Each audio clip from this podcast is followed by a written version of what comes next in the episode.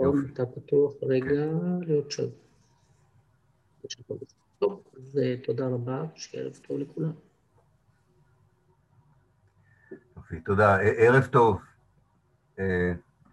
אנחנו היום נדבר על ההכנות המעשיות לטיהור האתני של 48', כשלמעשה קשה מאוד להבדיל בין ההכנות למעשה הטיהור האתני עצמו, זאת אומרת, תוך כדי ההתחלה של מעשה הטיהור האתני של האוכלוסייה הפלסטינית, מיד עם ערב, מיד לאחר קבלת החלטת החלוקה של האו"ם ב-29 בנובמבר 1947, תוך כדי העשייה גם התכנון מתקדם, כך שאין פה חלוקה היסטורית סטיכית כזו של תכנון ואז ביצוע. זה הרבה יותר מעורבב, והתכנון משתנה גם תוך כדי הסקת מסקנות מהניסיון בשטח. למרות שלאחרונה, ואני אומר לך, כשאני מתכוון באחרונה, אני מתכוון בשנים האחרונות, יש פחות ויכוח האם הפלסטינים היו קורבנות של טיהור אתני או לא, ולו רק בשל העובדה שלא נתנו להם לחזור.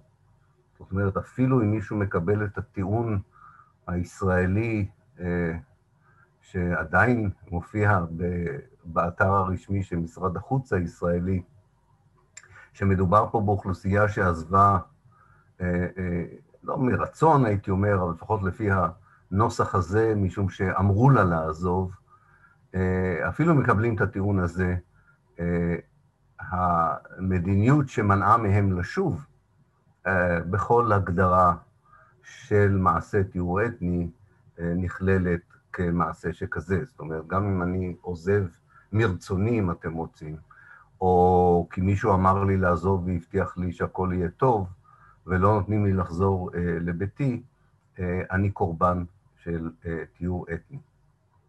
אבל אני טוען כבר הרבה שנים, זה אחד הוויכוחים שיש לי עם חלק מההיסטוריונים, חלק גדול מההיסטוריונים הישראלים, שלא התבצע פה פינוי של האוכלוסייה, או שהאוכלוסייה התפנתה, ובאמת צריך לחשוב האם צדקה ישראל או לא צדקה ישראל בכך שלא נתנה לה לשוב מיד ולא נתנה לה לשוב עד היום. אני טוען כבר הרבה שנים, שמדובר פה מעבר לכך גם במעשה מתוכנן, בטיהור אתני שתוכנן ושבוצע על פי תוכנית, אני לא הייתי אומר תוכנית לחלוטין מסודרת, אלא תוכנית שמשתנה לפי התנאים והנסיבות בשטח, אבל היא בהחלט, הגירוש וההתפנות ויצירת בעיית הפליטים היא לא מקרה היסטורי, היא לא איזושהי תאונה היסטורית, היא לא משהו שבמקרה קרה כתוצאה מ... למשל, הפלישה של צבאות ערבים אל תוך המדינה היהודית, כפי שהיא נקבעה בהחלטת החלוקה, אלא יש פה מעשה מתוכנן, שהוא תרגום מלא של רעיונות הטרנספר במחשבה הציונית, כפי שתיארתי אותם בשבוע הקודם, ושיש חשיבות מוסרית, היסטורית, הייתי אומר אפילו פוליטית, לדון בהיבט הזה של התכנון, של הטיהור האתני, ולא רק במה שכנראה היום כבר מקובל על מרבית ההיסטוריונים, שהעובדה שישראל לא אפשרה לאנשים לשוב, הרסה את בתיהם, את כפריהם, את שכונותיהם, היא גם מעשה מסוים של טיהור אתני. המעשה התכנון הוא חשוב לא כי הוא מחזק את הטענה שמה שישראל ביצעה כלפי האוכלוסייה הפלסטינית ב-1948 הוא טיהור אתני, אני חושב שהתכנון מלמד אותנו על הרבה דברים אחרים, ואני רוצה ללמוד כמה מהם בטרם אני אתאר את השלבים שאני קורא להם ההכנות לטיהור האתני ב-1948. זה חשוב מאוד וזה מעניין מאוד שה... בתוך, אם עושים איזה מיפוי של הפוליטיקה הישראלית, הייתי אומר אפילו המפה התרבותית הציונית היהודית בישראל, הקבוצה שבמיוחד מתרעמת, אם אתה מוסיף לתיאור של מה שקרה ב-48' את הטענה שהפלסטינים הפכו לפליטים כתוצאה ממדיניות מתוכננת של גירוש מסיבי, החלק האידיאולוגי בחברה היהודית הישראלית, שבמיוחד מתנגד לתיאור הזה, הוא השמאל הציוני.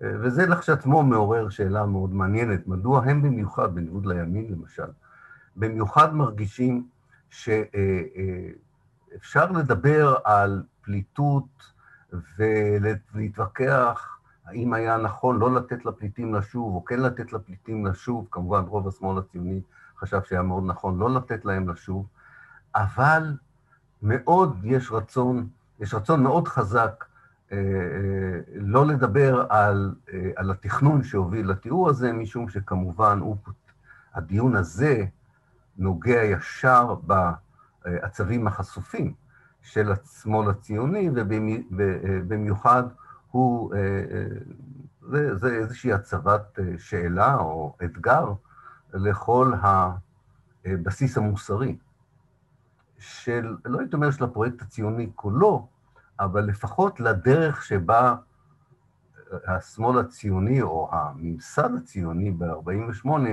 הדרך היחידה שבה המשרד הציוני ראה את התרגום, או אני אנסח את זה שוב, את הבסיס המוסרי של הדרך שבה החליטו ליישם את הפרויקט הציוני.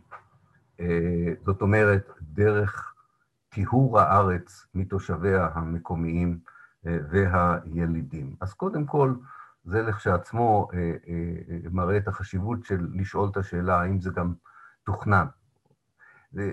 חשיבות שנייה לעניין הזה היא משום שהיסטוריה מלמדת אותנו שדברים יכולים לקרות שוב. זאת אומרת, אם אותם מרכיבים של אידיאולוגיה עדיין מצויים בבסיס של החשיבה הפוליטית והאסטרטגית של האליטה הישראלית, היהודית, זה יכול לקרות שוב.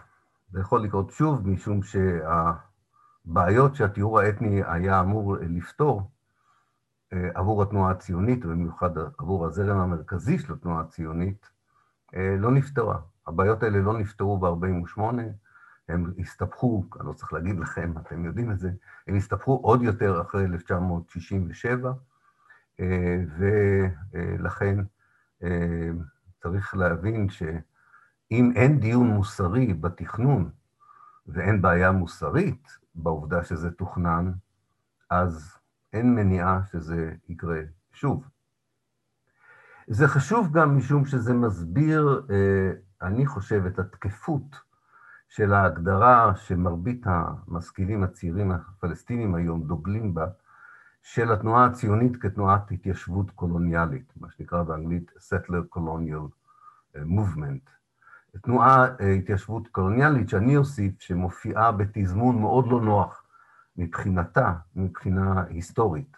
ולכן, בגלל שהיא מופיעה בתזמון היסטורי לא נוח, היא מתנדנדת בין התנהגות שאינה שונה מזו של הלבנים שביצעו ג'נוסייד, השמדת עם של הילידים בארצות הברית למשל, לבין, היא מתנדנדת בין ההתנהגות הזו, שעד לפחות 50-60 שנה לפני שהציונות התחילה, הייתה התנהגות מאוד מקובלת במערב, לבין העולם שלתוכו הציונית, הציונות גדלה ומתבגרת, זה כבר עולם שמתחיל לכבד את זכות ההגדרה העצמית של עמים תחת כיבוש קולוניאלי, ורואה ב, גם בטיהור אתני וגם בהשמדת עם, מעשה שלא ייעשה. והציונות איפשהו נמצאת בדיוק בתקופת המעבר הזו, הייתי אומר בהגדרות המוסריות הבינלאומיות של העולם לגבי התנהגות של תנועות התיישבות מול עמים ילידיים ומקומיים.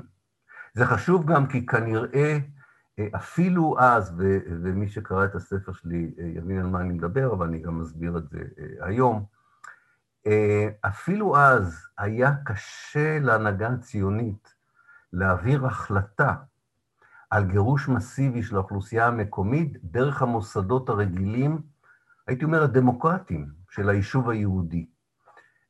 הייתה תחושה נכונה, אני חושב, שלצערי, אני לא בטוח שזה היום נכון לגבי הכנסת, אבל אז הייתה תחושה שאם היו מנסים להעביר תוכנית מסודרת של גירוש באספה הלאומית, שהייתה הכנסת הראשונה, או טרום כנסת, הפרלמנט טרום כנסת של התנועה הציונית, או אפילו במוסדות של הוועד הפועל וועד היישוב, אה, מעין ממשלות שניהלו את היישוב היהודי אה, ב-47' אה, ותחילת 48', הייתה תחושה של מי שהאמין שצריך לגרש כמה שיותר פלסטינים, שהחלטה כזו לא תעבור, שתהיה התנגדות מוסרית.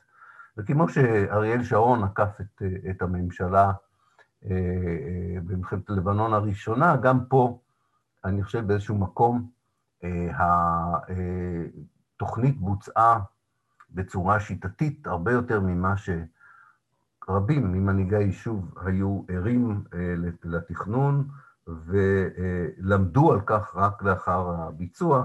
במובן הזה, אה, בזמנו, לפני המון המון שנים, היסטוריון בשם יוסי אמיתי כתב על זה ספר לא רע, אבל עדיין צריך לחקור את זה. במובן הזה, ההתנהגות של השומר הצעיר, לימים מפ"ם, במובן הזה היא מאוד מאוד מעניינת. הם באמת לא היו שותפים לחלק מהתכנון והם נודעו, הבינו אותו תוך כדי הביצוע, אבל הם ביצעו מין יור, מדיניות כזו של יורים ובוכים, הם השתתפו בביצוע, אבל כוננו עליו במישור המוסרי, ובכל זאת זה, לא עשו שום דבר למנוע את זה. אז זה מלמד אותנו שזה חשוב לגבי הרבה מדינות בעולם המערבי, שגם אם יש לך מוסדות שהם דמוקרטיים ביסודם, אה, ניתן עדיין לבצע, לבצע מדיניות אה, נפשעת אה, מן הסוג הזה שישראל ביצעה מול האוכלוסייה הפלסטינית. וזה חשוב משום שזה גם מסביר מדוע זמן רב אחרי שהקרבות תמו, במהלך שנת 1949 למשל, עדיין אה, אה, התכנון המשיך, אה, ורק במקרה, אני אומר לכם שבמקרה יישובים כמו גוש חלב, תרשיחא, ואפילו יישוב בדואי כמו חורפיש, נותרו ולא גורשו בגלל שהם היו היוצאים מן הכלל ולא הכלל של החלק האחרון בתוכנית האב, לנסות וליצור מדינה יהודית דמוקרטית, שלא צריכה לחשוש מאובדן הרוב הדמוגרפי שלה. ושוב נזכיר, 1948, רק שליש מהתושבים בכל ארץ ישראל המנדטורית או פלסטין ההיסטורית, רק שליש הם אה, אה, יהודים, אה, ואפילו בתוך המדינה היהודית, כפי שהאו"ם הגדיר אותה, היהודים הם לא רוב.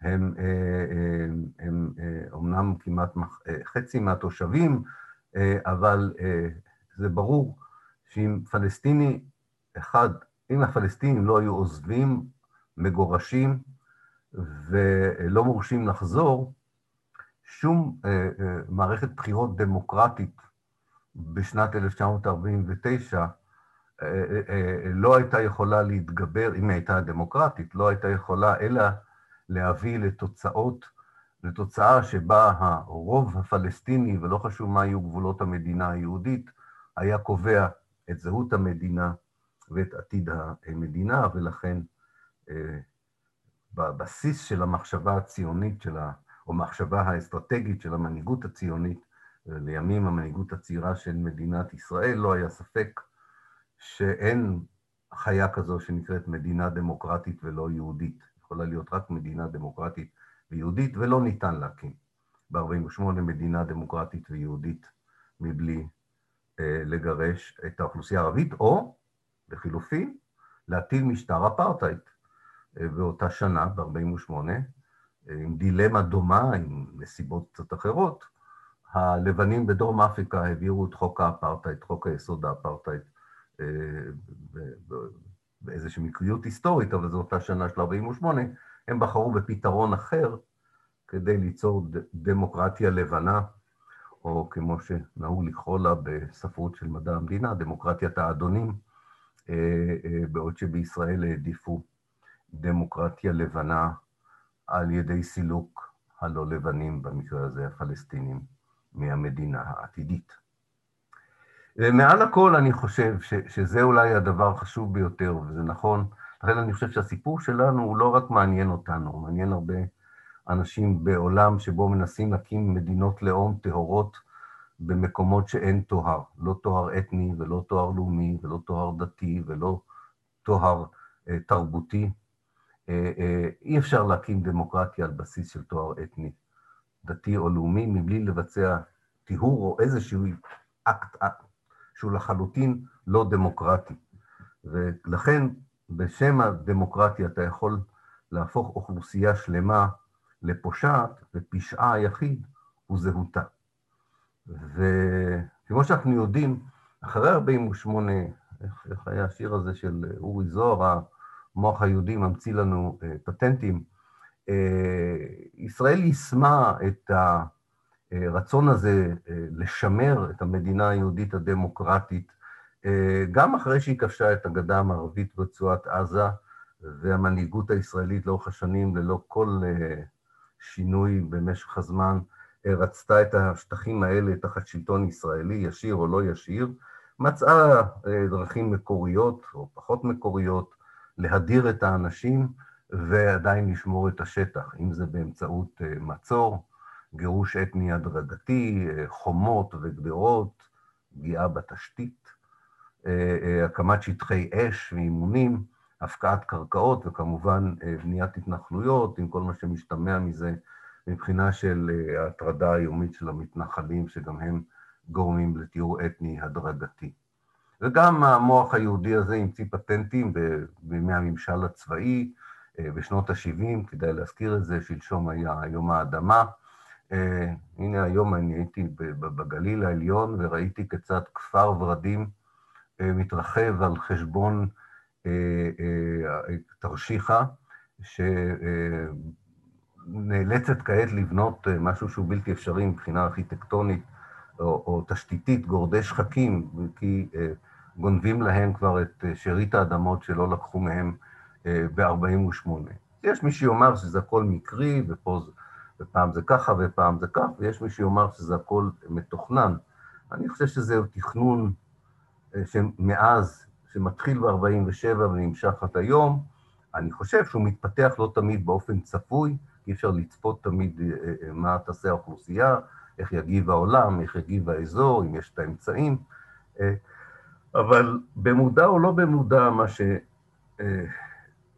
שמניע את תוכנית ההתיישבות, בין שבאמצעות מלחמה כמו ב-48' ובין שבדרכים חוקיות, דרך חקיקה בפרלמנט הישראלי, מה שמניע, המנוע לכל הפעולות האלה, אני חושב, אה, אה, זהו הצידוק הפנימי שהמנהיגות, או מי שמקבל החלטות באותו רגע, אה, הצידוק שהם נותנים לרעיון הטיהור האתני כדי להבטיח את הקמתה של מדינה יהודית. רובם רוצים גם מדינה יהודית דמוקרטית, נכון להיום עדיין. אולי תוספת אחת קטנה לכל זה, ומיד נעבור למה שקרה ב-48'. יש קשר ישיר בין תכנון וביצוע הגירוש ב-48' לבין האקדמיה של היישוב, ארכיאולוגים, אה, מזרחנים, אה, גיאוגרפים, אנתרופולוגים, כולם התאמצו לכבס מילים ולהפוך, למשל, את גירוש ספוריה, אה, ולא קראו לזה גירוש, אלא קראו לזה בנייתה מחדש של ציפורי החשמונאית. אה, והם יחזרו על זה, כמו שאתם יודעים, על אותו תרגיל באמצעות אותה אקדמיה, גם בחברון, בקדומים ובבית אל ובירושלים אחרי 1967. אה, אה, ככה ב-48' הוכנה התשתית לאקדמיה אידיאולוגית, לאקדמיה מטעם. מטעם מבחינה אידיאולוגית, לא מפלגתית, אבל אידיאולוגית, שלמרבה האירוניה הייתה בטוחה באובייקטיביות המדעית של עצמה בכל מה שקשור לידע שהיא ייצרה על הארץ, על כל המשתמע. ואפשר להוסיף לכך את הסופרים, המשוררים, הציירים, העיתונאים. אה, מי שעבד על 48' יודע שגם לולא מסמך אחד בארכיון הצבאי, רק קריאה של עיתוני 1948, עיתונים העבריים, מאפשרת לנו לשחזר בצבעים גסים, לא אולי בצבעים מדויקים, אבל בצבעים גסים, לא רק את התיאור האתני, אלא גם את ההכנות שהובילו אליו. אז בואו נתחיל כמה שנספיק היום, מקסימום ניתן לזה עוד הרצאה, זה נושא מאוד מאוד חשוב. אני לא הייתי הראשון שכתב על התיאור האתני, אולי אני הייתי הראשון שקרא לזה התיאור האתני, אבל כמובן היסטוריונים פלסטינים והיסטוריונים ישראלים כמו בני מוריס, תיארו באמצעות חומר ארכיוני ועדויות שבעל פה את ההתחלה של פעולות של גירוש, בין שזה גירוש על ידי הטרדה, בין שזה גירוש באופן מסיבי של העלאת אנשים על משאיות באוטובוסים, בין שזה יריות מעל הראש של אנשים כדי שלא ישובו. אם יש לי איזושהי תרומה צנועה, ואני חושב שהיא חשובה להבנת הוויכוח, האם זה תוכנן או לא תוכנן, די הופתעתי לראות שאני, אני חושב שאני אחד הראשונים, אולי הראשון אפילו, שקשר בין תיקי הכפרים לבין הפעולה של התיאור האתני. תיקי הכפרים זה מפעל מאוד מאוד מעניין, שכתבתי עליו בספר, ואני לא היחידי שכתב עליו, יש מאמרים טובים של רונה סלע, ואפילו בכל מיני פרסומים יותר רשמיים של ארכיון האגדה, יש שם אנשים שכתבו על זה. הם כמובן לא קשרו את זה לתיאור האתני. מ-1940 עד 1948, שירות הידיעות של ההגנה, ולא רק שירות הידיעות, גם קבוצות אחרות, אוספים מידע על כל אחד מאלף הכפרים של פלסטין.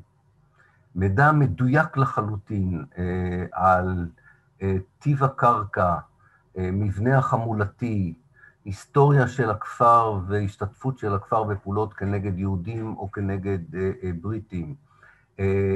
זה לפעמים יורד לרמה של לדעת האם עצי הפרי הם, הם מניבים פרי טוב או, או פרי רע, דרכי הגישה לכפרים כמובן, היכולת לסכסך בתוך הכפרים.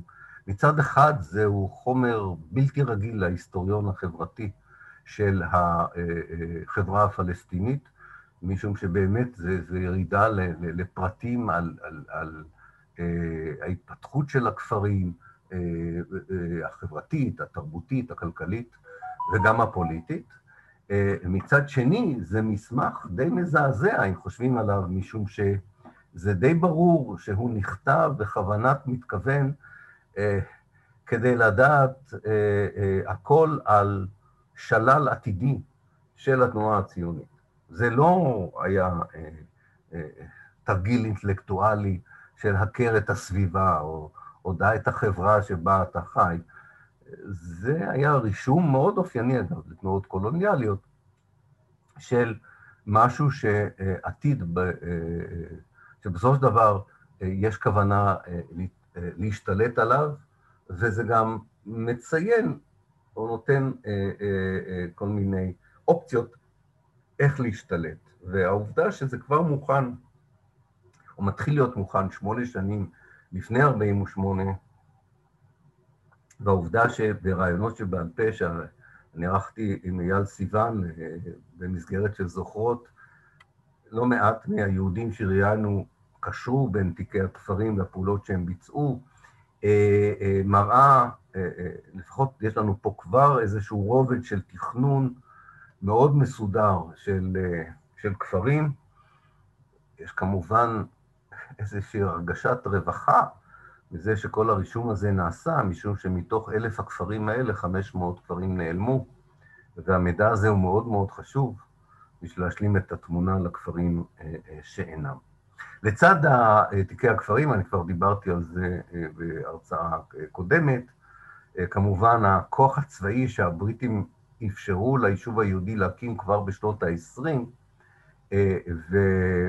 והצבא הבריטי אימן, חלק מהצבא הבריטי אימן, תוך כדי המרד הערבי של 36 ל-39, והניסיון שחיילים יהודים צברו במלחמת העולם השנייה, לא כל כך במסגרת הבריגדה היהודית, שלא הספיקה לעשות הרבה, אבל דווקא אלה שהתגייסו ממש לצבא הבריטי, כל אלה יצרו עוצמה צבאית שצריך לבדוק אותה באופן יחסי לעוצמה הצבאית של הפלסטינים. צריך לזכור, אנחנו מדברים על התקופה שלפני מאי 1948, לפני הכניסה של צבאות ערבים לארץ ישראל, ההכנות לקראת החלטת החלוקה בנובמבר 48' והכנות אחרי שהחלטת החלוקה מתקבלת ב-29 בנובמבר 1947, סליחה, 1947, כבר, בוא נאמר, ב-1 לדצמבר 1947 יש לנו כבר כוח צבאי משמעותי בצד היהודי, שכבר עורך אימונים אה, של טיהור כפרים, אה, ומולו כמה אלפים, אה, כוח קטן מאוד, של אה, מעין מיליציות כפריות שמנסות להתארגן אה, עם חימוש מאוד מאוד דל אה, ובלי מסגרת צבאית נוקשה שדומה לזו שהייתה קיימת בצד היהודי, ולמעשה עד שהצבאות הערבים לא ייכנסו ב-15 במאי, אין לה שום יכולת צבאית לעמוד מול פרויקט ציוני של סילוק האוכלוסייה שאותן קבוצות, אותן מיליציות, היו רוצות להגן עליהן, עליה מפני פעולת הגירוש. פעולת התכנון אה, תופסת תאוצה בצד היהודי באמת אה, יום לאחר, או כמה ימים לאחר החלטת אה, החלוקה. שוב, בואו רק נזכיר את המסגרת הכרונולוגית. אה, הזכרתי אותה בשבוע שעבר, אני רק רוצה להזכיר אותה שוב. ב-1 לפברואר 1947 הבריטים מודיעים שהם עוזבים את הארץ. אה, מיד האו"ם אה, מקבל לידו את השאלה, מקבל על עצמו את המטלה לדון בעתידה של הארץ. האו"ם מקים את ועדת אונסקו, הקים את ועדת אונסקו, ועדת חקר לעניין ארץ ישראל או לעניין פלסטין.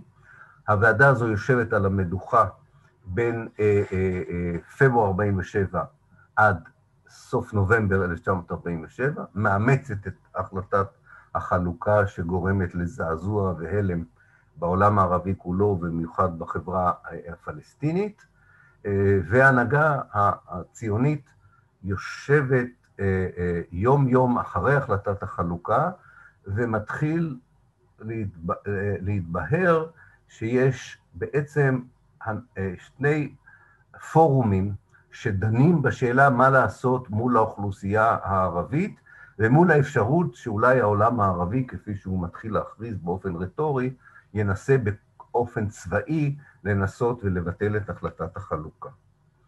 אה, הגופים הפורמליים לאט לאט נדחקים הצידה, ומוקם גוף לא פורמלי, אני קראתי לו בספר ועדה המייעצת, משום שאחד מחברי, אותם חברי ועדה, ישראל גלילי קרא לה כך, אבל זה לא, לא היה לה שם רשמי, גם אין לה פרוטוקולים רשמיים ואין לה ארכיון רשמי, אבל היא די בוודאות מתכנסת בצורה אה, סדירה, אה, והיא כוללת אה, מפקדים בכירים בשטח, לצד היועצים לענייני ערבים, כמו שבן גוריון קרא לך, להם, ומה שמאחד את הדינמיקה הקבוצתית של הקבוצה הלא רשמית הזו, שבסופו של דבר מקבלת את ההחלטה על הטיהור האתני, שיש שם שותפות דעים לגבי הצורך אה, לנקות את שטחי הארץ אה, מתושביה הערביים. אה, תחילה לא מוקדשת אה, מחשבה רבה מאוד לשאלה האם זה מוצדק או לא מוצדק מיד אחרי שהחלטת החלוקה מתקבלת, וזאת משום ש... החברה הערבית מגיבה מאוד קשה להחלטת החלוקה, יש כמה ימים אה, ארוכים של אה, הפגנות שמידרדרות לפרעות, אם אפשר לקרוא לזה ככה, בשוק המסחרי בירושלים, בהתקפות על, על, על יישובים, אה, וזאת אומרת, יש תחילתה של מה שיכול להיקרא מלחמת אזרחים שמצדיקה פעולות תגמול, שיכולות להסתיים בגירוש התושבים. אבל תוך שבוע כל זה נרגע. תוך שבוע כל זה נרגע. כל הדוחות שאנחנו יכולים למצוא בארכיון ההגנה, וגם מהבריטים שעקבו מקרוב, יש לכולם מסקנה אחת ברורה, אחרי שבוע יש פה אוכלוסייה שפחות או יותר מקבלת בצער רב ובכאב רב את המציאות החדשה, ולא ממש יודעת מה לעשות או מתכננת מה לעשות אל מולה. יש איזו פסיביות, היא גם מתבטאת בהסכמי אי התקפה שהכפרים מתחילים לחתום עם קיבוצים ומושבים, וזה בעצם מחייב את הקבוצה הזו שצריכה לקבל את ההחלטה לגבי איך מקימים מדינה יהודית דמוקרטית בלי ערבים, הם צריכים להחליט מה עושים כאשר אי אפשר יותר לסמוך על הערבים שיגרמו למלחמת אזרחים שתצדיק פעולות תגמול שיביאו לטיהור אתני. דבר מאוד חשוב קורה במהלך חודש דצמבר, והוא הניסיונות הראשונים של אותו, אותה קבוצה שמובילה את המדיניות הציונית, לנסות ולראות האם קודם כל אפשר לעבור מפעולת תגמול לפעולות יזומות, והאם פעולות יזומות, כמו הטרדה, התקפות ליליות על כפרים, יביאו לפינוי מלא של כפרים. הפעולות האלה מתגברות בינואר 48', משום שבמהלך חודש דצמבר ותחילת ינואר 48', במהלך חודש דצמבר 1947 ובמהלך ינואר 1948, האליטה הכלכלית, במידה מסוימת גם החברתית והפוליטית של האוכלוסייה הפלסטינית, עוזבת לבתי הקיץ שלה, כל אחת לבית הקיץ שלה, העולם מבחינתם הערבי היה אורגני לפלסטין, זה לא הייתה איזו עזיבה דרמטית מהבחינה הזו, לרבים מהם הייתה אפשרות לגור בביירות, בקהיר ובאמ"ן, ו... אבל הם מותירים את החברה ללא האליטה הזו, מה שמחזק אצל דוד בן גוריון, שמוביל את, ה... את, את הקבוצה המייעצת הזו, מחזקת אצלו את המחשבה שיש שעת כושר בלתי רגילה לבצע מה שהוא יקרא לו שינוי דמוגרפי משמעותי, או שינוי משמעותי במציאות הדמוגרפית בארץ. אני רוצה רק לציין כמה מהפעולות שנעשו בדצמבר 47', אבל לפני כן, שוב להדגיש כמה חשוב לדבר על כרונולוגיה, כדי להבין את מה שקרה פה. כי הטענה המרכזית שלי, שאתם מתחילים להבין אותה, ואלה שקראו את הספר שלי או שמעו אותי קודם מכירים אותה, אני טוען, ובזה אני משוכנע אגב, כהיסטוריון, אבל כמובן זה נתון לוויכוח, שלא מדובר פה במלחמה שהסתיימה בטיהור אתני. מדובר פה במלחמה שנועדה לבצע טיהור אתני. וזה מאוד, זה הבדל מאוד מאוד משמעותי. ומדוע כרונולוגיה חשובה? כי אם בכלל מגיע איזשהו ניסיון מחוץ לפלסטין, מתוך העולם הערבי, לשנות את המאזן הצבאי, ליצור אולי איזשהו כוח צבאי שנניח יוכל לבטל בכוח את החלטת החלוקה או את הקמת מדינה יהודית, הכוח הזה לא מגיע בשום אופן משמעותי לפני מאי 1948, וגם המתנדבים שדיברנו עליהם בשבוע שעבר, שנכנסים לפלסטין בינואר 48, מגיעים טיפין-טיפין ולא משנים באופן משמעותי את מאזן הכוחות. וכך יוצא שעוד לפני שנכנס חייל ערבי אחד לארץ, עוד לפני שנכנס חייל ערבי אחד לארץ, חצי מהאוכלוסייה הפלסטינית שהפכה לפליטים כבר מגורשת. כי אם תסתכלו על הנרטיב הישראלי המקובל, שגם היום מפיצים, עדיין היום מפיצים אותו בעולם, הייתה מלחמה, תוצאה מלחמה, הפליטים הפכו ל... הפלסטינים הפכו לפליטים, ואת המלחמה יזמו מדינות ערב, שבע מדינות ערב נכנסו ואמרו לפליטים להתפנות, והם התפנו, וכך נוצרה בעיית הפליטים. זה לא נכון. 250 אלף, 300 אלף בערך, פלסטינים הפכו לפליטים עוד לפני שחייל ערבי אחד חצה את גבולות המדינה היהודית. ויתרה מכך, אני חוזר לדצמבר. דצמבר 47' הוא חודש מאוד מאוד חשוב להבנת מה שהתרחש, משום זהו החודש שבו האוכלוסייה הפלסטינית מאכזבת את הוועדה המייעצת שמתכננת את הטיהור האתני הציוני, משום שהאוכלוסייה הזו הופכת להיות פסיבית למדי, ואיפשהו רואה את הכיבוש הציוני כהמשך לכיבוש הבריטי, ולפני זה הכיבוש הטורקי. וישנם ניסיונות לבדוק האם ניתן על ידי הטרדה לגרום לגירוש. שני כפרים ראשונים נבחרים כבלוני ניסוי, אחד זה דיר איוב, השני זה בית עפה, מתאמנים לפני הכיבוש, וגם האצ"ל נושא אימונים דומים על כפרים אחרים, וזה לא כל כך מצליח. זאת אומרת, מטרידים את הכפרים האלה, מתקיפים אותם, אבל בכל זאת רוב האוכלוסייה עדיין נשארת. יגאל אלון, שהוא אחד מהחברים בוועדה המייעצת, לוקח, אומר, צריך לעשות פעולה הרבה יותר נחרצת, והוא מוביל פעולה בכפר של חיסס, בעמק החולה. להגיד שהכפר הזה הוטרד, זו מילה לא מתאימה למה שהפלמ"ח ביצע שם, שזה כלל פיצוץ של בתים על יושביהם, כולל הרג ילדים, אכזריות מאוד קשה, שהתבצעה ב-18 בדצמבר 1947, ולא גרמה לפינוי. אנשי חיסס לא כולם התפנו. בכפר אחד, לקראת סוף 47, מתחילים לראות שיש איזה מודל של הטרדה שכן מביא לפינוי. הכפר הזה אוכר בת עזון, שהיום רעננה משתרעת עליו. כמעט כל תושבי הכפר נשברו מההתקפות האלה. כפר, אגב, מכר אדמות לאנשי רעננה, וחי איתם בשלום.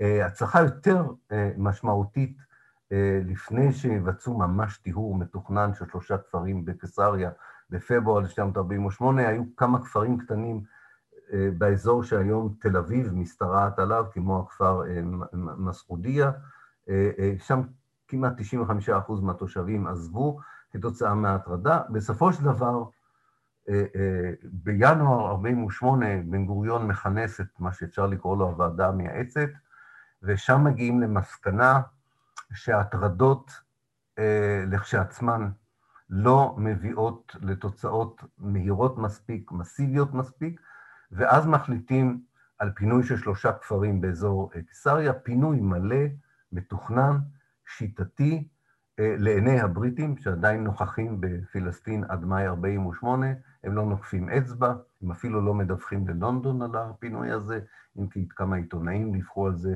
בארצות הברית, ובעצם יש פה הבנה שזה האמצעי העיקרי. זאת אומרת, האמצעי העיקרי, אם רוצים לבצע שינוי דמוגרפי משמעותי בשטח שיהפוך למדינה היהודית, וזו החלטה שנופלת בפגישות ארוכות שמתארכות לפעמים יומיים, שלושה, לרוב בביתו של בן גוריון במשך ינואר 48', צריך לבצע גירוש הרבה יותר מסיבי ושיטתי. צריך גם להבין שיש יש כן חשש גדול, ואני אף פעם לא הכחשתי, יש חשש גדול שכאשר הבריטים יעזבו במאי 48', העולם הערבי יארגן את צבאותיו וינסה לפגוע במדינה היהודית באמצעות צבא סדיר. אבל יש פה איזה שעון חול שפועל, והוא מוכר מאוד למנהיגות הציונית, שכל עוד הצבא הערבי, צבאות ערביים סדירים, לא ייכנסו וגם דואגים שהצבא, כפי שתיארתי בשבוע שעבר, שהצבא החשוב ביותר, צבא הירדני, יהיה מאוד מוגבל בגלל הסכם מוקדם עם הסוכנות היהודית, כל עוד זה לא קורה, יש בעצם מרחב חופשי לביצוע טיהור אתני, ואני אסיים ואני אומר שהתכנון הסופי לפני מאי 48', אולי החשוב ביותר, הוא כמובן אותה תוכנית שאתם מכירים, תוכנית, חלק מכם מכירים, תוכנית ד' שההגנה מאמצת ב-10 לדצמבר 1948.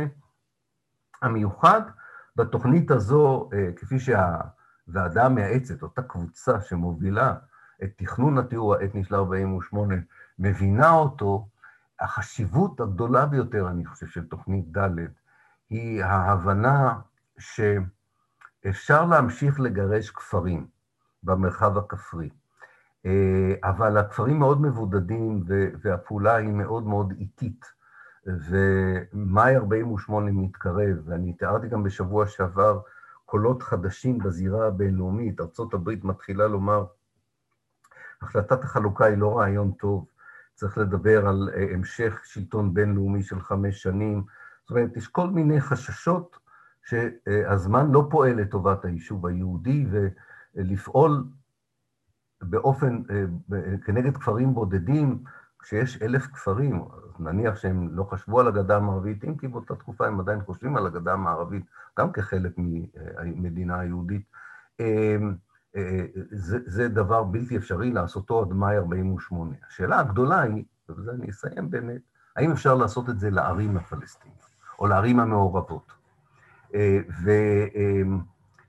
ושם נשאלת השאלה, האם הבריטים יאפשרו התקפה רבתי על עיר ערבית או שכונות ערביות בעיר מעורבת וגירוש, ופה יש כל מיני אישים שאני מזכיר אותם בספר שלי, וגם אחרים מזכירים אותם, שבונים איזה מודל שאני חושב שהוא נבנה תוך כדי פעולה, זאת אומרת, אני לא חושב שמישהו כתב מסמך ואז ביצעו אותו, אבל תוך כדי פעולה, זה ברור שאתה צריך לעורר איזושהי מלחמת אזרחים כדי להצדיק את התיאור המלא של עשרות אלפים, עשרות אלפים של פלסטינים מערי פלסטין, אנשים שחיו שם אלף שנה לפחות. והמודל הראשון שנבחר הוא טבריה, ויש בעיה בטבריה. אני סיפרתי בשבוע שעבר שזה דר אל עומר בעצם חידש את היישוב היהודי בטבריה, כאשר הביא את המשפחות של אבולעפיה ואחרות מאיזמיר. יש יחסים טובים מדי בין יהודים לערבים, בטבריה, גם בצפת בסך הכל מגיעים לאיזה שהם הסדרים, וההגנה מצליחה על ידי כך שהיא שולחת יחידות חמושות לתוך הערים, ליצור מתח גם מול היחידות המתנדבים הערבים הקטנות שמגיעות כבר בינואר, וזה מאוד מהר עובר מחיכוכים לפעולת טיהור מתוכננת, מסיבית, קודם כל של כל העיר טבריה, של כל העיר בית שאן, של כל העיר צפת, ושל הערבים, של הפלסטינים של חיפה ושל יפו, כל זה קורה לפני ה-15 במאי.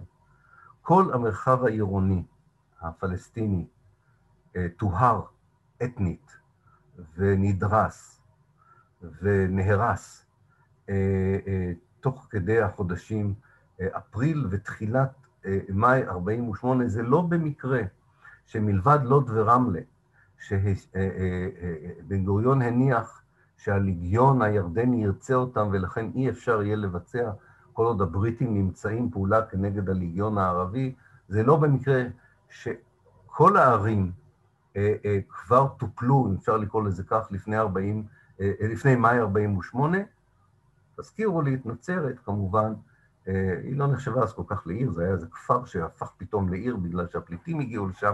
כמובן, נצרת הייתה שאלה בפני עצמה בגלל הקדושה לנצרות. אבל בסך הכל, הרס המרחב העירוני, שמתחיל חודש לפני שהמנדט מסתיים, חודש לפני שהעולם הערבי מחליט אם כן או לא להיכנס באופן צבאי, והוא עדיין לא החליט בתחילת אפריל אם להיכנס באופן צבאי כדי להציל את אוכלוסיית פלסטין, הרס המרחב העירוני ונטייה לחכות עם הרס המרחב הכפרי לאחר 15 במאי 48' מעידה יותר מכל דבר אחר על כך שלא מדובר פה באיזושהי השתלשלות של עניינים כתוצאה מהתפתחויות בשטח, אלא מתכנון מאוד ברור של מה שקרה בשטח. אולי אני אעצור כאן, זה הרבה חומר להקל, זה הרבה חומר קשה אולי לחלק, ואני אשמח מאוד להתחיל לענות על השאלות. וכמובן, אם יהיו עוד, אני אצרף. סלחו לי, אני צריך משקפיים לעניין הזה. נתחיל עם דן תדמור, Premediated. כן, כן, דן, תודה על המילה האנגלית. כן, Premediated, אני חושב שזו מילה מצוינת. שזה בעצם באמת תכנון מראש. מעניין שבוויכוחים איתי, ואתם מתארים לעצמכם שהיסטוריונים ישראלים לא הניחו לי לרגע עם הנרטיב הזה שלי. הם דרשו לראות מסמכים ברורים, הם, הם קראו לזה smoking gun באנגלית, האקדח המעשן, תראה לנו בדיוק את הישיבה שבה מתכננים לגרש. אגב, ענה על זה מצוין הרבה הרבה לפניי, יגאל אלעם, מי שמכיר את הספר שלו, מי נתן את ההוראה, שבו הוא מראה איזה חמישה-שישה מקרים בהיסטוריה של תכנון מסיבי או של השמדת עם, או של גירוש, אגב, הוא כולל את 48, יגאל אלעם, שבו הוא אומר, היסטוריון לא חייב למצוא את ה smoking gun, הוא לא חייב למצוא את מסמך האב. יש דרכים אחרות, הגיוניות מאוד, סבירות מאוד להיסטוריון, להוכיח תכנון או ביצוע שהוא תוצאה של תכנון מראש. עכשיו, אני חוזר ואומר, לי חשוב להוכיח את התכנון הזה, כשהתכנון הזה נובע מאידיאולוגיה מסוימת, מאיזשהו DNA שנמצא בלב הפרויקט הציוני עד היום, והוא מפחיד אותי עד היום, ואני רואה את תוצאותיו בהיסטוריה של מאז ועד היום. יהודית, אתה יכול בבקשה להרחיב על מערכות הצדקה הציוניות בינן לבין עצמם לתיאור האתני, למשל באיזה מילים רשמיות השתמשו בתוך הנרטיב היהודי והדמוקרטיות. אחד המקומות הטובים לחפש את הדרך שבה השפה מתחבסת, אני קורא לזה, היא, היא בשני מקומות. אחד זה במפגשים הלוהטים בין אנשי מפ"ם, אפשר לקרוא להם כבר מפ"ם, אני אקרא להם מפ"ם, למרות שזה רק מ-48, אז נקרא להם מפ"ם. המפגשים הלוהטים בין אנשי מפ"ם לבן גוריון, יש להם, זה, אה, אה, על, על, על הנושא הזה, שבן גוריון כל הזמן מזכיר להם שאפילו לפני 48' הם גרמו לגירוש של אה, פלסטינים מכל מיני יישובים שהם הקימו, ושהפלמ"ח בעצם קשור אליהם אידיאולוגית יותר מאשר לכל קבוצה אחרת, והפלמ"ח הוא המטהר הגדול של, במיוחד של התקופה של עד מאי 48'. זה חוזר למה שדיברתי עליו בשבוע שעבר. זה לא שיש פה איזשהו ניסיון להגיד, אנחנו יודעים שזה לא מוסרי, אבל אין ברירה. זה חוזר לשיח של הוועידת, שקראתי לה ועידת הטרנספר של 1938. זה הדבר המוסרי ביותר לעשות אותו, כן? זה חוזר. עכשיו, תזכרו שבניגוד לוועידה של 38', זה כבר נעשה אחרי השואה. זה כבר נעשה אחרי השואה. זאת אומרת, יש תחושה של, שזה ברור שמעשה עוול גדול נעשה, וגם אם צריך לעשות מעשה עוול קטן כדי לתקן אותו, אין בעיה עם זה. אין בעיה עם זה. אז לכן, ההצדקה, זה במקום אחד, מאוד מעניין. מפ"ם משחקת את התפקיד של המצפון המוסרי, כמו שקורא לזה שמחה פלפן, שהיה חבר מפ"ם במקומות, בצמתים מאוד חשובים שהתקבלו החלטות על טיהור אתני, היא, כאילו יש לה איזה תפקיד כמו באיזה טרגדיה יוונית. היא המקהלה המוסרית. היא המקהלה המוסרית, כאשר החיילים בני הקיבוצים מבצעים את הטיהור האתני עצמו, הם מביעים זעזוע על המעשים האלה אל מול בן גוריון והחברים שלו, ואני חושב שכולם חיו את התסריט הזה בשלום, ולא חשבו שלרגע יהיה פה שינוי. יכול להיות שחברי קיבוצים, אני מסכים עם יוסי אמיתי שהזכרתי אותו קודם, יש חברי קיבוצים ש, שקצת מזדעזעים מכמה קיבוצים, ש, מכמה כפרים שהם הכירו טוב, שזכו לטיפול מאוד קשה, כן? זה, זה נכון. לעומת זאת, אנשי הזורע בחדווה ראו את הגירוש של אנשי קיר וכמון, לא הפריע להם ל, לרגע אחד, ואני לא אזכיר את כל קיבוצי השומר הצעיר, אני לא רוצה להסתבך עם, עם כולם, אבל יש פה סיפור מאוד מאוד קשה. המקום השני, יהודית, דיברתי על שני מקומות, זה האקדמיה. אחד האנשים המעניינים במקרה הזה זה מרטין בובר. מרטין בובר מלמד בתקופת התיאור האתני סוציולוגיה באוניברסיטה העברית. הוא אבי הסוציולוגיה הישראלית. מלמד תלמידים, יש לו תלמידים נהדרים. והתלמידים חוזרים מדי פעם משדה הקרב, אם אפשר לקרוא לזה כך, ומספרים לו. מספרים לו על מה שקורה, והוא מזועזע. הוא מזועזע, הוא מנסה לנהל דיון עם אקדמאים אחרים, ואומר להם, אתם מבינים מה קורה פה? אתם, אתם רואים מה קורה פה? ויש מה שאנחנו מכירים, יש התגייסות, איך נקרא לזה? משתיקים את המוזות בזמן שהתותחים יורים. כן, יש תפיסה שאומרת, לא עכשיו, לא עכשיו. אז הוא כותב לעצמו, הוא לא כותב לאחרים. כמה הוא מזועזע מכך שבזמן, אני לא זוכר את הנוסח המלא, אבל הוא כותב לעצמו, וזה מתפרסם רק שנים אחר כך בעיתון שהוא הקים כנגד הממשל הצבאי, העיתון נר, שהוא הקים עם אחרים. אז הוא כותב, בזמן שאנחנו פטפטנו על מוסר ואחריות, החיילים שלנו טיהרו את הארץ. אז, אז יש, יש את העניין הזה, אבל השיח הרשמי כלפי חוץ זה אנשים עוזבים, נס מופלא של עזיבה, אנחנו לא יודעים למה זה קורה, אבל הם עוזבים, הארץ מתרוקנת, בן גוריון אומר, אני חזרתי מירושלים, אני נדהמתי, אין שם אפילו ערבי אחד. כן, יש כאילו איזה שיח פנימי גם של זה קרה בכל מקרה, אני לא אחראי לזה, אבל איזה יופי שזה קרה. זה כאילו, גם זה נמצא שם. אבל יהודית, זה נושא טוב לדוקטורט, אני לא יודע אם עשית כבר, אז יאללה, תלכי על זה, זה חשוב מאוד, השיח, השיח, השיח ההצדקה, אני מסכים איתך, זה, זה משהו שלא נעשה, זה, כדאי לעשות את זה. יפתח, ערב טוב, אילן, אמרת זה יכול לקרות שוב, כנראה שבסדר גודל של מלחמת 48 ל-67 לא, בשביל זה צריך מלחמה ושעת כושר ועולם אדיש, אבל זה קורה עכשיו ובאופנים שונים ובאופן אה, סובטילי ולכאורה בלתי נראה. זה למעשה מה שראוי לכנות נכבה מתמשכת. שייח' ג'ראח, הנגב, הכפרים הלא מוכרים, אי כניסה של פלסטינים לפלסטין, אה, אה, אה, כן, רק שנייה אחת, גם הזנחה פושעת של תוכניות בשטחים ובישראל, תוכניות מתאר ללא לא מיושמות, חוקים וועדות מיוחדות, אי תכנון, אי השקעה, פושעת בתעשייה וכו'. בקיצור, מדיניות ציונית מודעת לעצמה של אפרטהייד הגורמת בעליל לערבים לעזוב את השטחים, אם אפשר, למה לא, גם את ישראל. כן, נפתח, אני הזכרתי את זה, אני אמרתי, המוח היהודי ממציא לנו פטנטים. אגב, גם ממקרים היסטוריים אחרים של תנועות התיישבות קולוניאלית. המטרה שפטריק וולף, המנוח, החוקר הגדול של הקולוניאליזם ההתיישבותי, קרא לו החיסול של היליד. כן, המטרה של חיסול היליד היא לא תמיד השמדת עם, והיא לא תמיד תיאור אתני מסיבי. היא יכולה לבוא לידי ביטוי בלא לתת לאנשים לצאת מהכפרים. אתה משיג את אותו אפקט אם אתה לא נותן לאנשים לעזוב את הכפר, כמו שאתה גורם להם לעזוב את הכפר. אתה יכול להשיג את אותו אפקט אם מה שאתה מחפש זה תואר דמוגרפי, כדי למשל לקיים מדינה דמוגרפית. כן, יש גם תיאור אתני זוחל, או מה שאתה קורא הנכבה המתמשכת. אתה, אני מבין, משוכנע שלא יכול להיות תיאור אתני מסיבי יותר.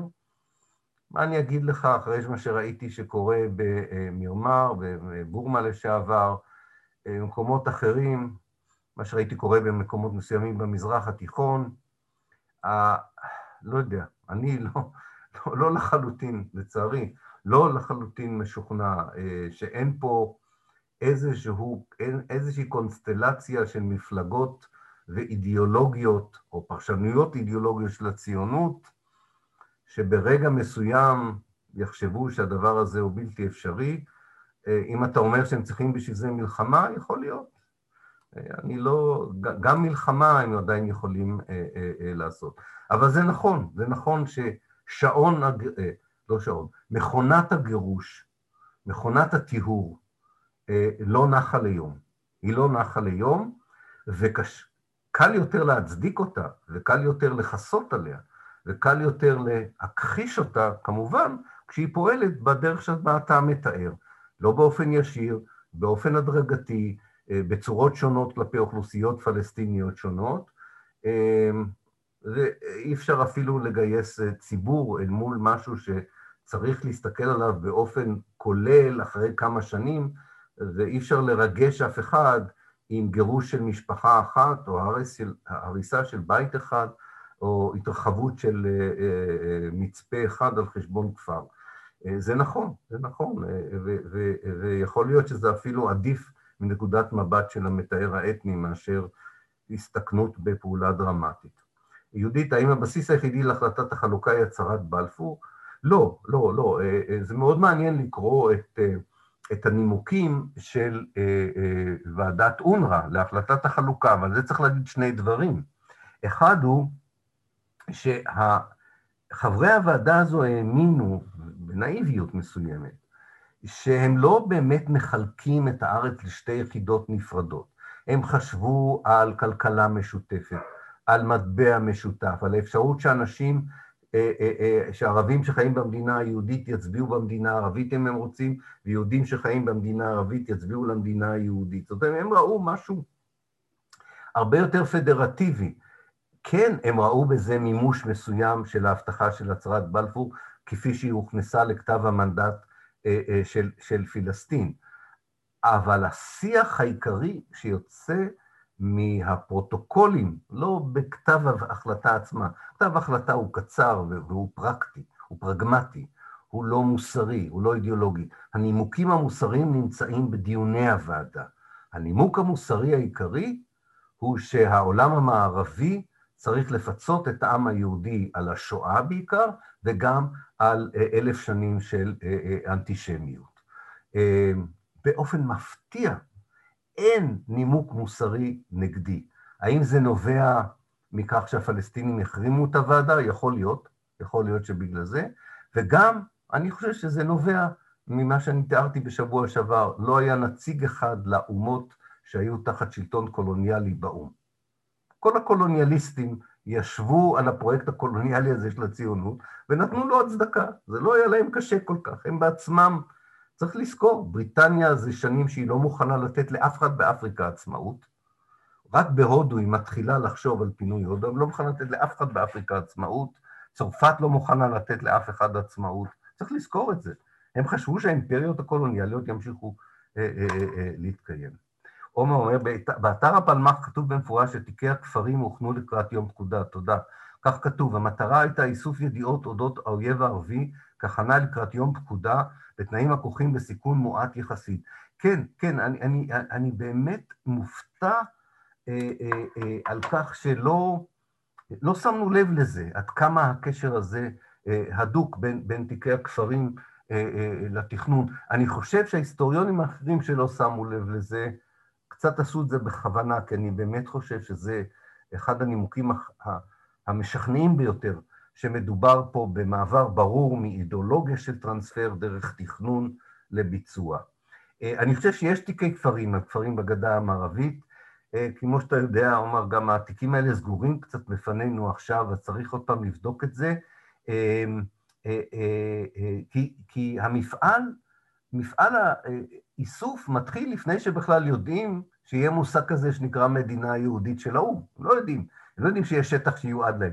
אז אני חושב שהם אספו על, על, על כולם. אה, יכול מאוד להיות שהם אה, אה, בעיקר אספו על החלקים שהיו בהם יישובים יהודים לידם. יכול להיות שזה היה אמת המידה, בהחלט, אבל זה, זה, זה באמת פרויקט נודין, וכמובן, אגב, מה שיש לנו זה לא תיקי כפרים מלאים, לרוב יש לנו תמציות של תיקי כפרים, חלק מהתיקים כנראה לא נמצאים יותר. איתמר, איך אתה נוהג לענות לנרטיב הישראלי, מדבר על התקפות לפני 148 על יישובים יהודיים ודרכים? כן, אה, אה, לזה אני מתכוון. זאת אומרת, יש פה בין דצמבר, נגיד הראשון לדצמבר 47, אה, יומיים אחרי החלטת החלוקה, ועד ה-15 במאי 48, יש תקופות של אה, אה, זעם פלסטיני, נקרא לזה ימי זעם פלסטיני, בהחלט. זה uh, השלב הראשון. אחר כך יש, זה הייתי אומר עד השביעי בדצמבר. וזה מעניין, בין השביעי לדצמבר עד הכניסה של היחידות הראשונות של צבא המתנדבים הערבי, בתשעה בינואר, פעם ראשונה בתשעה בינואר הם חוצים מתוך סוריה ומנסים לתקוף uh, שני קיבוצים uh, uh, בצפון, עד לתשעה בינואר יש הרבה יותר התקפות של ההגנה, האצ"ל והלח"י הם כפרים ערבים, ומעט מאוד התקפות של אה, אה, אה, יחידות, או מה שקראתי להן המיליציות. אחר כך יש את הרגע הזה שבו הפלסטינים חושבים שזה פברואר, תחילת מרץ, שלרגע ההנהגה הפלסטינית, היא רובה בחוץ, חושבת שהאמריקאים הולכים לשנות את המדיניות, ויש תקווה למדיניות בינלאומית חדשה, ואז יש ייאוש גדול, כשמתברר שזה לא יקרה, בהחלט יש אה, אה, אה, אה, ניסיון שעומד בראשו עבד אל-קאדר אל-חוסייני, אה, שמנסה לארגן את המצור על ירושלים, אם אפשר לקרוא לזה ככה, כדי לנסות לקבוע, שתח... הוא מגיע למסקנה שאי אפשר לסמוך על העולם, וצריך לנסות לקבוע עובדות בשטח, לפחות שירושלים תישאר במדינת אה, פלסטין. אה, אה, כן, זה נתן תירוצים, אבל צריך לזכור שלא משנה אם היה, אם זו הייתה פעולת תגמול או פעולת יזומה. מראשון לינואר המטרה היא מאוד ברורה, בין שמישהו ירה ירייה אחת, ובין מישהו נתן מחסה לקבוצה של עבד אל-קאדר אל-חוסייני בהתקפה על השיירות לירושלים, דין כל הכפר הוא להיות מגורש ולהרוס. זה עונש קולקטיבי שנועד לאפשר אה, סילוק שיטתי של, של אה, אה, פלסטינים. כן? זה בעצם מה שהיה, אני חושב, במצב הזה. כך שהיו התקפות, היו התקפות, בוודאי שהיו התקפות. כמו שאומר אבל סלמן אבו סיטה, וגם ראשית חלדי בספר חדש, זה התקפות או שזה כבר הגנה על ההתקפה המסיבית, שבאים, בא מישהו לבית שלך ובעזרה בינלאומית אומר לך, חצי מהבית שלך כבר לא שלך, ואתה מגיב לזה. אז אתה מתקיף או שאתה מגן בעצם על אה, תוכנית בינלאומית לעקור אותך? זה, לכן גם, גם, גם זו שאלה חשובה, אבל אין ספק שאנחנו אה, מכירים את זה מהשטחים, אחרי 67'.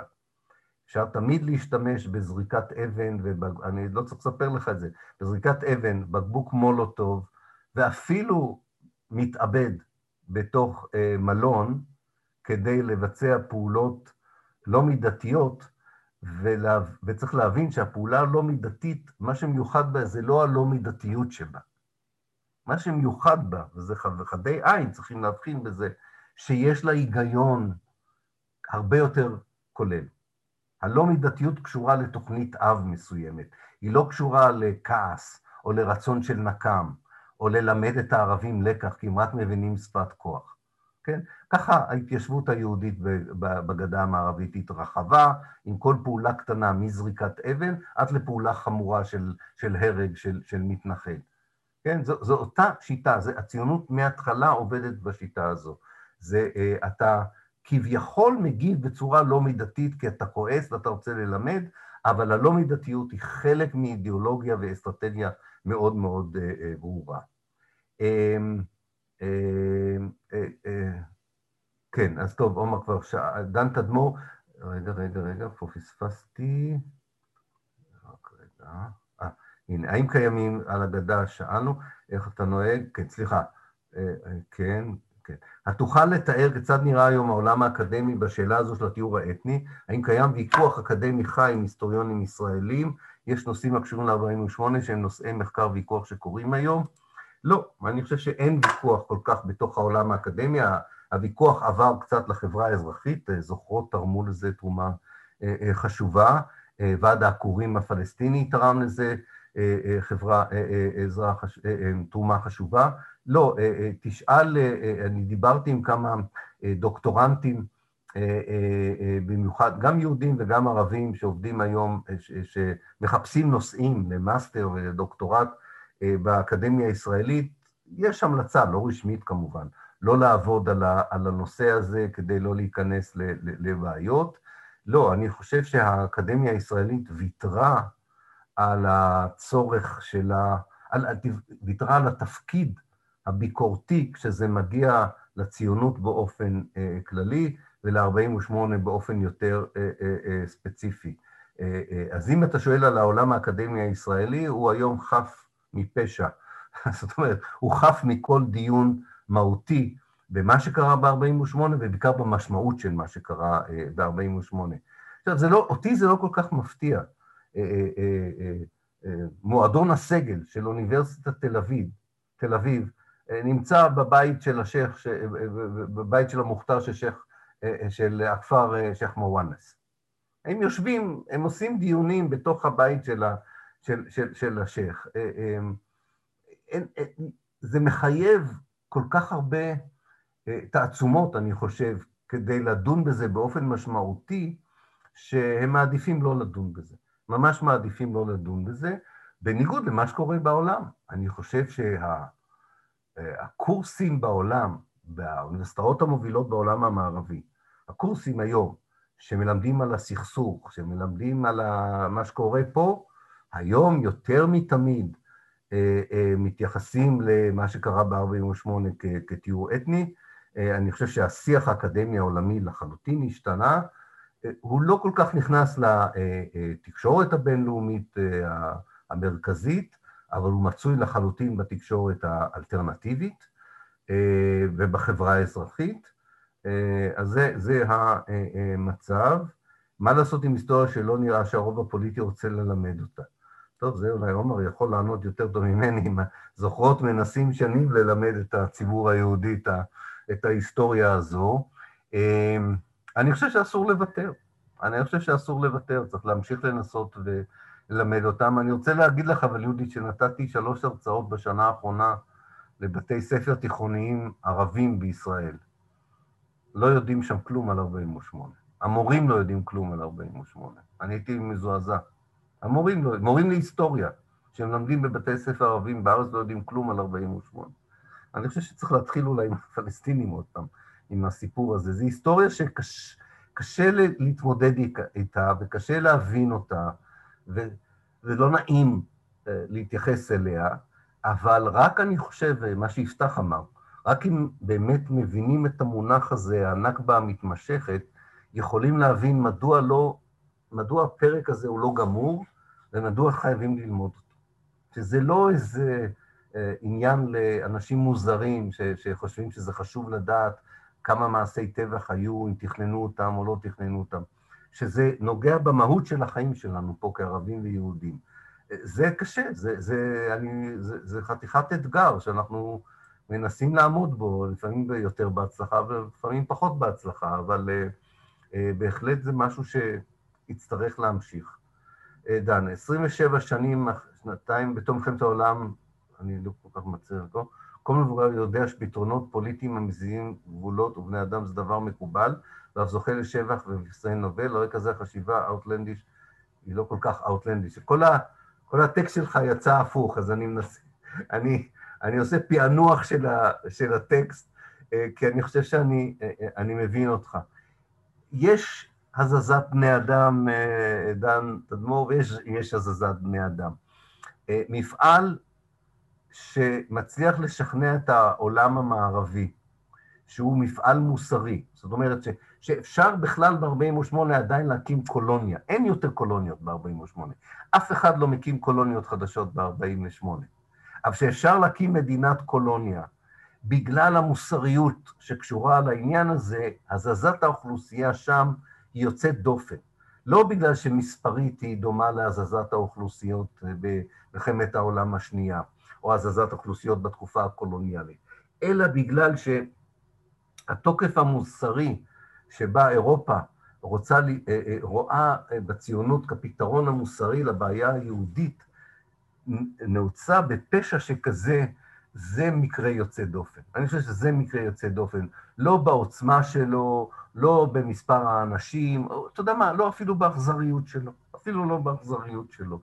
אבל אה, יש פה משהו יוצא דופן. זה דבר אחד. דבר שני, אני לא מכיר הרבה מקרים בהיסטוריה, אתה תגיד לי אם אתה מכיר, שבה מחצית אוכלוסייה של מדינה, של ארץ, גורשה, מחצית, לא מדבר על גירושים מסיביים, מחצית, שזה המון, זה המון אנשים. אני תמיד אומר באירופה, אל תסתכלו על זה במונחים אבסולוטיים, אלא במונחים יחסיים.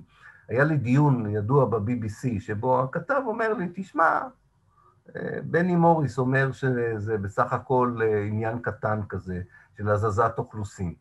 אז אמרתי לאותו עיתונאי, מעניין מה היית אומר אם מחצית מאוכלוסיית בריטניה הייתה מסולקת על ידי תנועה מתיישבת, האם גם היית אומר לי שזה עניין קטן? לא, זה, זה, זה לא, אתה לא יכול להקים מפעל שהוא כולו מבוסס על טיעונים מוסריים כדי להביס את כל המעשים הלא מוסריים שאתה עושה, ולהתעלם מהמחיר הלא מוסרי שזה מביא לך. אני חושב שהדיון הזה מהבחינה הזו, אבל אני, אני מסכים איתך שזה גרם לקהות אצל הרבה אנשים. סיוון, יש גם הצדקה בדיעבד, היום יש אנשים שמודים בתיאור האתני, אבל, התיאור האתני, אבל רואים את המצב הקיים כהוכחה לכך שאי אפשר היה לעשות אחרת. וטוב שהמלחמה עכשיו היא בשטחים, בזכות התיאור האתני, אחרת היה היום מלחמה בכל הארץ. כן, נכון, זה בוודאי. יש שני טיעונים, אחד, אני זוכר, פעם ראשונה שמעתי את זה במכון ויצמן, הרציתי למדענים הבכירים במכון ויצמן, וזו הייתה תקופה שאנשים היו עוזבים את ההרצאות שלי באמצע וצועקים לי בוגד, והתקבלתי מאוד יפה במכון ויצמן, מאוד התפלאתי. אז המדענים האלה אמרו לי, תשמע, בניגוד לכל אלה שצועקים לך, אנחנו מסכימים איתך, אבל זה, זה ברור שזו הייתה המדיניות היחידה, וזה טיפשי היה להסתיר את זה, משום שאנחנו יודעים, כאנשי מדע, שזה מצב של שחור ולבן. זו אנחנו או הם. אז יש באמת את העניין הזה, אתה צודק. יש את הטיעון, שאני שמעתי אותו אפילו מדיקן הפקולטה למשפטים באוניברסיטת חיפה, שאמר שהטעות הכי גדולה הייתה שלא גירשו את תושבי השטחים, כי אם היו מגרשים גם את הגדה המערבית ורצועת עזה, לא היה היום סכסוך. כן, יש גם, יש גם את הגישות, גם את הגישות האלה. אי אפשר להתחמק, אי אפשר להתחמק מזה, ואולי רק, רק הסיפור של, רק ההבנה, וקצת נעבוד על זה בשבוע, בהרצאה הבאה, אני יודע מתי תהיה, רק ההבנה של מה נהרס פה, האכזריות של ההרס. אני חושב שרק זה יכול איכשהו להבין, להרחיק אותנו מהדיון שכביכול הוא פרקטי, הוא פרגמטי, ש, שיש, שבאמת יש מצב כזה בהיסטוריה שאין לך ברירה אלא להרוג משפחה שלמה. אין לך. זה כאילו אתה אומר, אני מחפש בית לנשים מוכות, או לאנשים שנרדפים, אני מחפש, לא חשוב, נשים מוכות, אנשים נרדפים, אנשים שמגיע להם סנקציות, מגיע להם מקום בטוח, ואתה אומר, בבית אני חייב לקחת דירה אחת באיזה בית דירות ולזרוק את כולם מהמרפסת כדי שיהיה לאנשים האלה מקום בטוח. מה לעשות? כן, זרקתי אותם מהמרפסת, הם כולם מתו, אבל עובדה שעכשיו יש פה אנשים שהם בטוחים. העובדה שיש, שמחוץ לישראל נימוק שכזה נראה מטורף, ובארץ הוא נשמע אחד הנימוקים ההגיוניים ביותר, מעוררת אצלי חרדה קיומית, אני מוכרח להגיד. שלמה, לאלה שלא קראו מסמך מודיעיני של צה"ל, 30 ביוני 48', כן, מה שהארץ פרסם לאחרונה, כן, ניתוח מפורט של אזורים כפרים, וכתוב, הציטוט, עקירתם של כ-70% מהפליטים בתקופה הזו, התקופה היא אגב הראשון לדצמבר 47' עד הראשון ליוני 48', כך שזה כולל גם את הקרבות עד ההפוגה הראשונה כמעט, עקירתם של כ-70% מהפליטים בתקופה הזו, יש לייחס לפעולות הצבאיות של הכוחות הלוחמים היהודים. יהודית חיפשה מכבסת מילים, זו מכבסת מילים, מה זה? זה לא... זה לא הפעולות, המסמך אגב מפרט שהפעולות הצבאיות האלה לא היו פעולות צבאיות, הן היו פעולות של גירוש תושבים, זה לא פעולה צבאית. פעולה צבאית זה להילחם עם כוח לוחם, להיכנס לכפר ולגרש את התושבים, זה לא נחשב לפעולה צבאית, וכמובן ניתוח של החודשים שאחרי זה מגדיל את המספרים. אני חושב שזו הייתה השאלה האחרונה, אם אני לא טועה. אני רק, אז אם אין יותר שאלות, אני רק רוצה לחזור עוד על משהו אחד קטן, כי זה מאוד חשוב. אני דיברתי על זה גם קודם, אבל אני, אני מציע בכל זאת, לכל מי שדן בנושא הזה, לפני שבכלל מגיעים לעניין הזה, כי אתם תמצאו את עצמכם בוויכוח, אם היה לזה צידוק מוסרי או לא, ואני חושב שזה נכון, שמה שסיוון אמר, או מישהו, נדמה לי שסיוון אמר את זה, יותר ויותר אתה יכול לפגוש ישראלים שיגידו, בסדר, עשינו את זה, לא מתווכחים איתך אילן פאפל, בסדר, גירשנו, מה, מה לעשות, לא, לא הייתה, גם בני מוריס כבר שינה את דעתו על העניין הזה של הגירוש, כי הוא אמר, זה או אנחנו או הם, ולכן החליט שהעולם הערבי יצא לג'יהאד כנגד ישראל, וזו הייתה הדרך היחידה למנוע את הג'יהאד. לפני, אם לא מתחילים את הדיון הזה בחמלה, בחמלה, קודם כל, אל מול התושבים ומה שעבר עליהם ומה שעשו להם, לא אפשר לנהל את הדיון הנכון בנושא הזה. כן?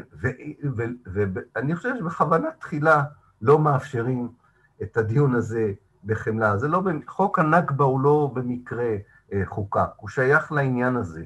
אה, אה, הרי אזכור הנכבה בציבור הפלסטיני לא נוגע בכלל בשאלה של התכנון ובשאלה של מי אשם. זה יום תהלוכות השיבה של, של יום הנכבה, זה לבוא לכפר שנהרס עם האנשים שהרסו להם את הכפר, עם הזיכרונות שהם חיים אותם וכולי. כי אם, אם זו נקודת המוצא, אז החמלה צריכה לעבוד קודם כל, ולא הצידוק המיידי של להגיד, או, oh, אחרים עשו את זה, אחרים עשו את זה יותר גרוע, הם אשמים כי הם התחילו, כן?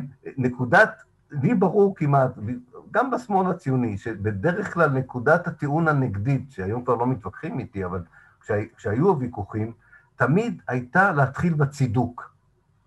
אם במקרה אנחנו נשתכנע שאתה צודק, שזה מה שהיה, אנחנו כבר מההתחלה רוצים להגיד לך שאנחנו יודעים שיש לנו כמה טיעונים להצדיק את זה, כן? אה, בניגוד למה שסיוון אומר, כשבשנות ה-80 ההיסטוריונים החדשים הופיעו, אז טענו נגדנו שזה גם לא נכון מה שאנחנו אומרים. אתה צודק, היום כבר לא אומרים שמה שאנחנו אומרים זה שקר, אבל אני זוכר, בדיון עם אניטה שפירא באוניברסיטת תל אביב, היא אומרת לי, לא גורש אף אחד, על מה אתה מדבר? הם עזבו מרצון. אה, אה, אז גם היינו צריכים לעבור גם את השלב הזה, כן, שיודו. זה תמיד עברת ככה, א', אתה שקרן, ואם אתה לא שקרן, אז רק חצי מזה נכון, ואם הכל זה נכון, זה היה מוצדק. זה בדיוק היה תהליך של, ה, של, של הדיון. לך תנהל אה, דיון באווירה שכזו. אוקיי, חברים, אני מאוד מודה לכם, אני מקווה שנוכל בשבוע הבא לעשות את ה... אה, את ההרצאה הבאה, רוב הסיכויים שכן, אני רק צריך לבדוק כמה דברים. אה, בעצם כן, האוניברסיטה שלי היא בחופש, אז אה, אין סיבה בעצם לא... באנגליה לא עושים כלום בחופש, חופש זה דבר קדוש, כמו הוויקנד, אז רוב הסיכויים שזה יהיה פנוי שבוע הבא. טוב, אז תודה רבה לכם על, ה, על ההקשבה ועל ההערות, וזהו. איתמר, עוד איזה מילה אחרונה? לא, שיהיה לכולנו ערב טוב, רק אה, בריאות. ו... חג שמח. וכן, תראו בצ'אט העברתי את ההזמנה מקהילת הכפר מעלול ליום שני הקרוב, אשלח את זה גם בקבוצת וואטסאפ. טוב. מרגיש עכשיו שזה קשור ישירות. כן, זה בהחלט קשור, אה, מעלול סיפור, אה, סיפור שקשור לעניין הזה. זה גם קשור שוב ליחסים טובים עם סביבה יהודית. כן, טוב, לא ניכנס לזה. אוקיי, טוב, שיהיה לילה טוב. לילה טוב, תודה רבה. רק בשמחות. להתראות. ביי ביי. ביי.